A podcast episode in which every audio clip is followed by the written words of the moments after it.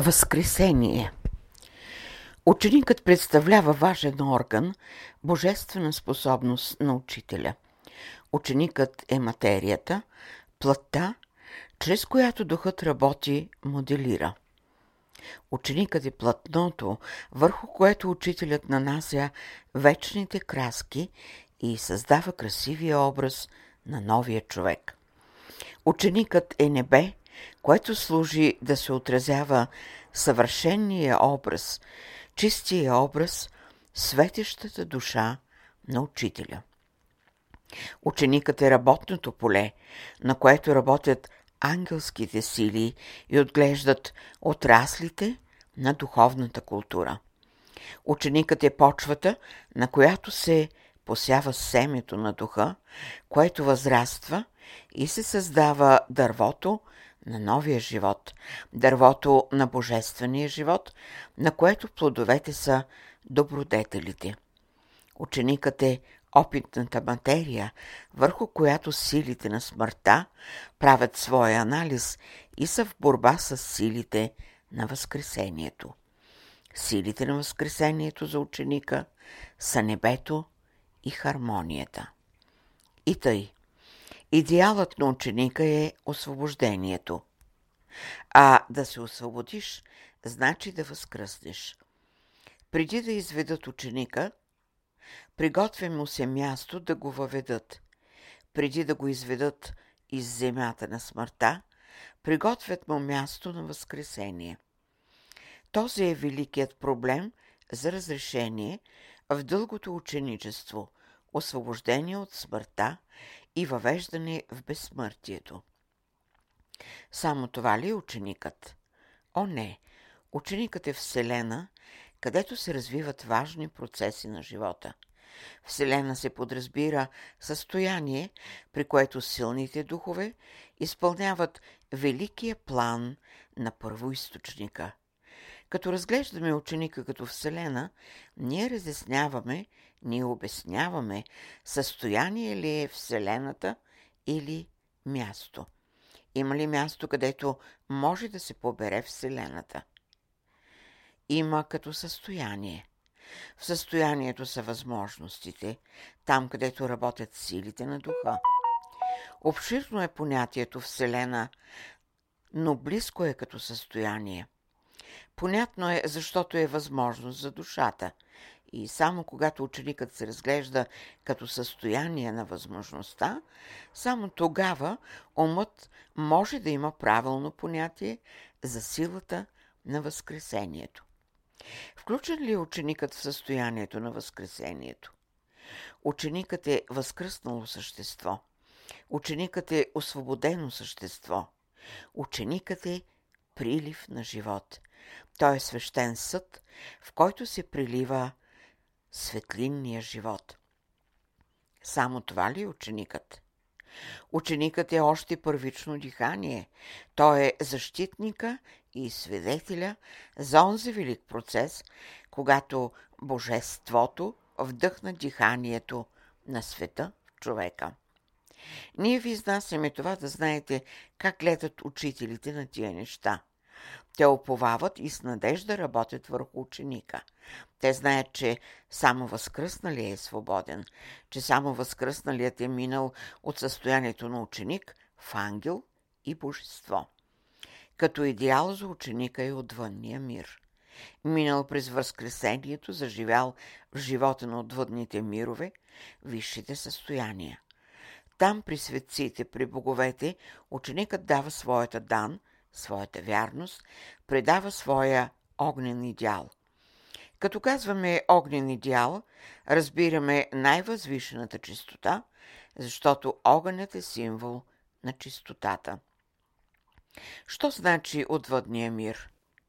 Минали през страданията и смъртта на земята, на земния мир, притопили материята и плътта, взели всички ценности, вложени в материята и плътта, и ги отнесли в отвъдния мир, където ще им служат за трансформация като елементи за създаване на нов продукт, който ще послужи за бъдещата еволюция. Това е отвъдния мир. Затова ученикът е богат. той носи богатството на голямата душа, той носи богатството на всемирния дух, носи богатството на плътта и материята и от всички тези богатства той създава и присъздава елементите, които ще послужат за идващите иерархии. Като говорим за ученика, ние изнасяме неговите качества, богатство, сили и възможности, чрез които великият учител работи и се проявява. Така беше и чрез учителя, великия израелтянин. Мина през училището на земния живот, заживя като възкресение в отвъдния мир и прояви Бога в себе си като Син Божий. Великата мисия на Христа беше да освободи посвещаващите се от процеса на смъртта и ги въведе в процеса на Възкресението, като им даде надеждата за обещания им сан на синове Божии. Но и до днес въпросът е открит. Целият християнски свят е в противоречие. Дали Христос възкръсна или е още между мъртвите? На този въпрос Великият апостол отговаря. Ако наистина Христос не е възкръснал, то празна е вашата вяра. И добавя. Христос възкръсна, защото аз чувствам силите на Възкресението. Аз живея в свободата на Възкресението. Ако няма Възкресение, то безмислен е и животът, безмислен е стремежът, безмислен е интересът и борбата, безмислен е с света и светлината, звездите и слънцето. О, не! Огънят на Възкресението гори в човешката душа и тя е вярна на този огън, защото вярата в нея е опита. Опита е опитното поле за душата. Огънят причиства и освобождава от задълженията, защото човешката душа има задължения. Този огън е искра от духа. Благодарение на тази искра, душата вижда, чувства пълнотата на живота, смисъла на живота, възкресението на живота. Тя е обградена от силите на свободата. Но ще кажете какви са тия сили на свободата. Те са възможностите. Когато се говори за възможностите, идва се до особени разсъждения. Как да се разбират възможностите на свободата, възможностите на любовта, възможностите на мъдростта, възможностите на стремежа, копнежът и интересът. Едно ще знаете – Бог е океана на възможностите. Всички проявени добродетели са възможности за човека. Какви са възможностите за ангелите, за висшите същества, за боговете?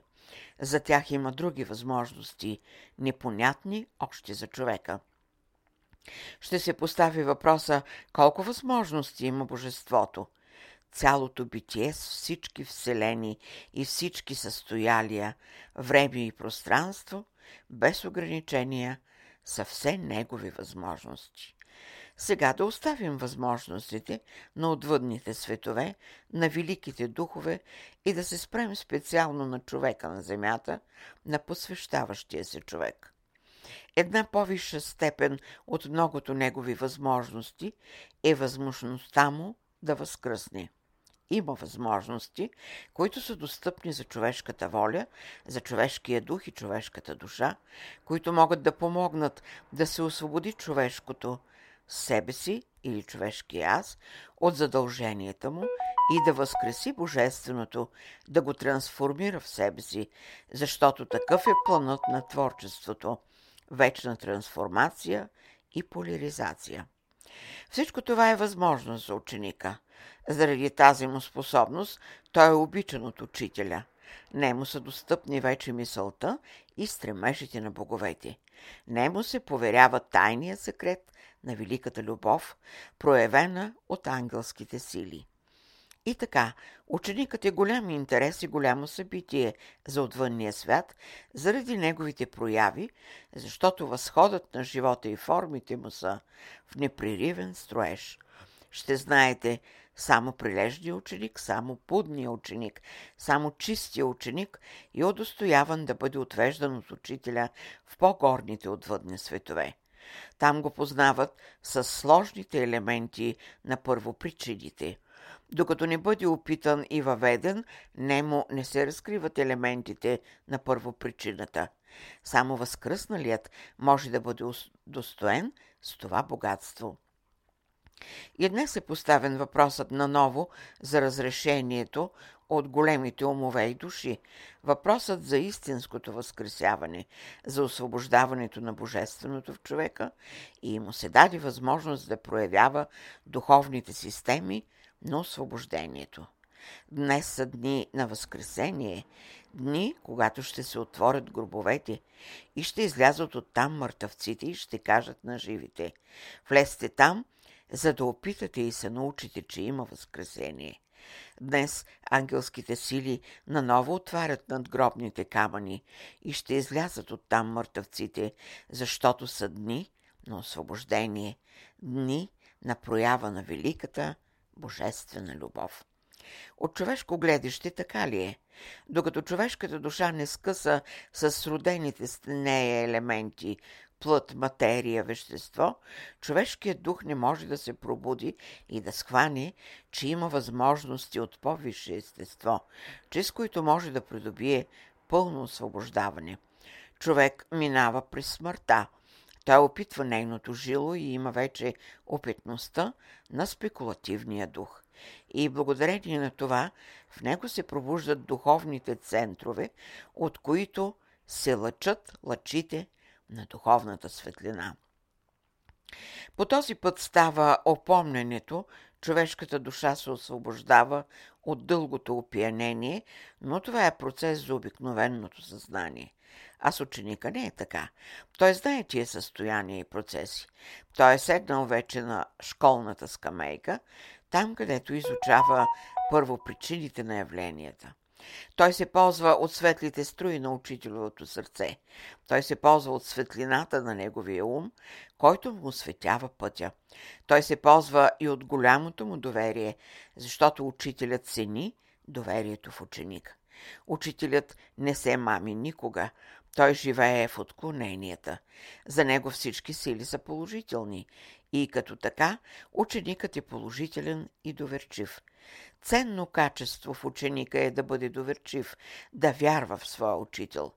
Тук вече вярата е ясно виждане. Ученикът вече вижда през зоркото око на учителя онзи сложен мир, който е израз на учителската душа. Само по пътя на доверието, на предаността, на неотклонността и любознанието, ученикът успява да завладее всички сложни области на духа и да постигне състоянието сливане с духа. А щом стигне това състояние, той приближава вече знанието, званието Син Божий. Праведният има възможността да се ползва от правото на свободата. Чистият има възможността да се ползва от правото на светлината. Добрият има възможността да се ползва от правото на благата. Кроткият има право да се ползва от любовта на ангелите. Силният има възможността да се ползва от правото на духа. Обичаните имат правото да се ползват от виделината. Когато се говори за право, подразбира се достоинство. Достоинството се придобива, а правото се дава. По пътя на достоинството се стига до областите на възможностите, а възможностите се дават като право. Всеки един с право може да се иска, може да се взема, може и да се задържа. Защо са тия права? Защото в началото стои максимата, неотменната справедливост. Това е закон. Справедливостта е право на боговете. Само боговете могат да бъдат крайно справедливи. И ученикът има тази възможност, защото, както казахме, ученикът минава вече през Възкресението и добива названието Син Божий. А синовете Божии са богове. Това са титли на човешки език. На божествен език титлата е силните. Само на силните се дава това право да се разговарят с Бога. Защо е така? Сила се изисква, за да говориш с Божественото. Ако си безсилен, ще се стопиш. Като знаеш това, Стреми се да завладееш възможностите на силите. А кой е силен? Този, който люби. А този, който люби, той знае, познава Бога и през него се проявява. Само любовта е, която заставя Бога да мине през човека. Бог благоговее пред любовта. Защо? Защото тя обнадеждава всяка твар и сила в Вселената. Когато Бог поставяше законите, каза на любовта, винаги смягчавай, защото законите ми са строги, безпощадни. Само любовта е, която може да ги смягчава. Но като ги смягчава, то не значи, че има някакви опущения. О, не! Под небето на любовта всичко живее в свобода, защото само любовта е, която създава условия за свободата. Казахме, само на любещия Бог говори. Към него той е снисходителен.